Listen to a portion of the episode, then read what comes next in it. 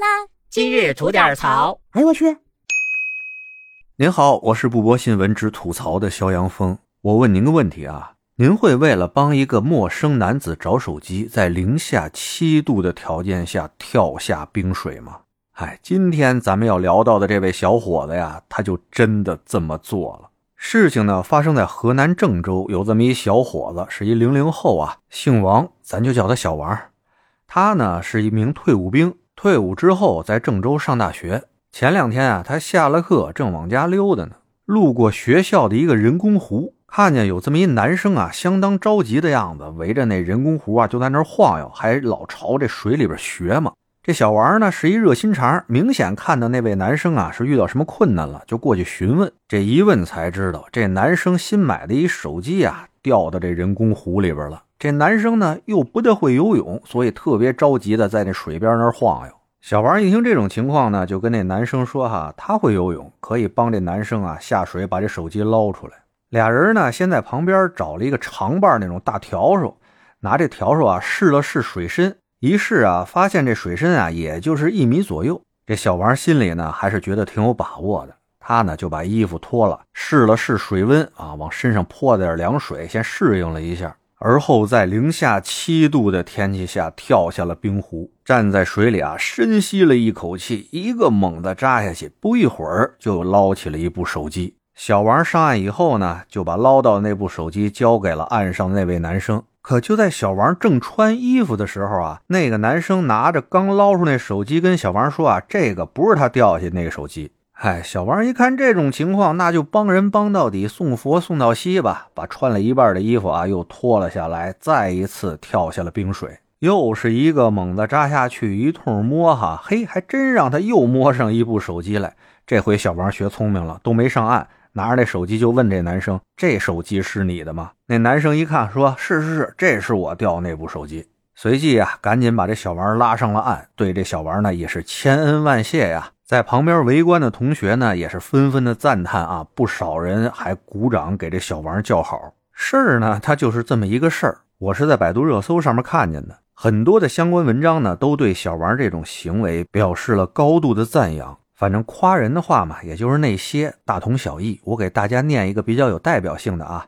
文章写道，小王呢一举在社交媒体上引发了广泛传播，人们对于这种无私奉献和担当精神纷纷点赞称赞。他所展现的善良和正能量让人深受触动，也激励着更多的人在面对困难时能够勇敢担当，用自己的行动传递爱与温暖。小王的行为让人感叹和敬佩，他用自己的善举点亮了社会的温暖，呼吁更多人关注他人的困境，用爱心和担当为社会增添一份温暖和正能量。愿这样的担当精神和爱心之举能够在社会上得到更多的传承和弘扬。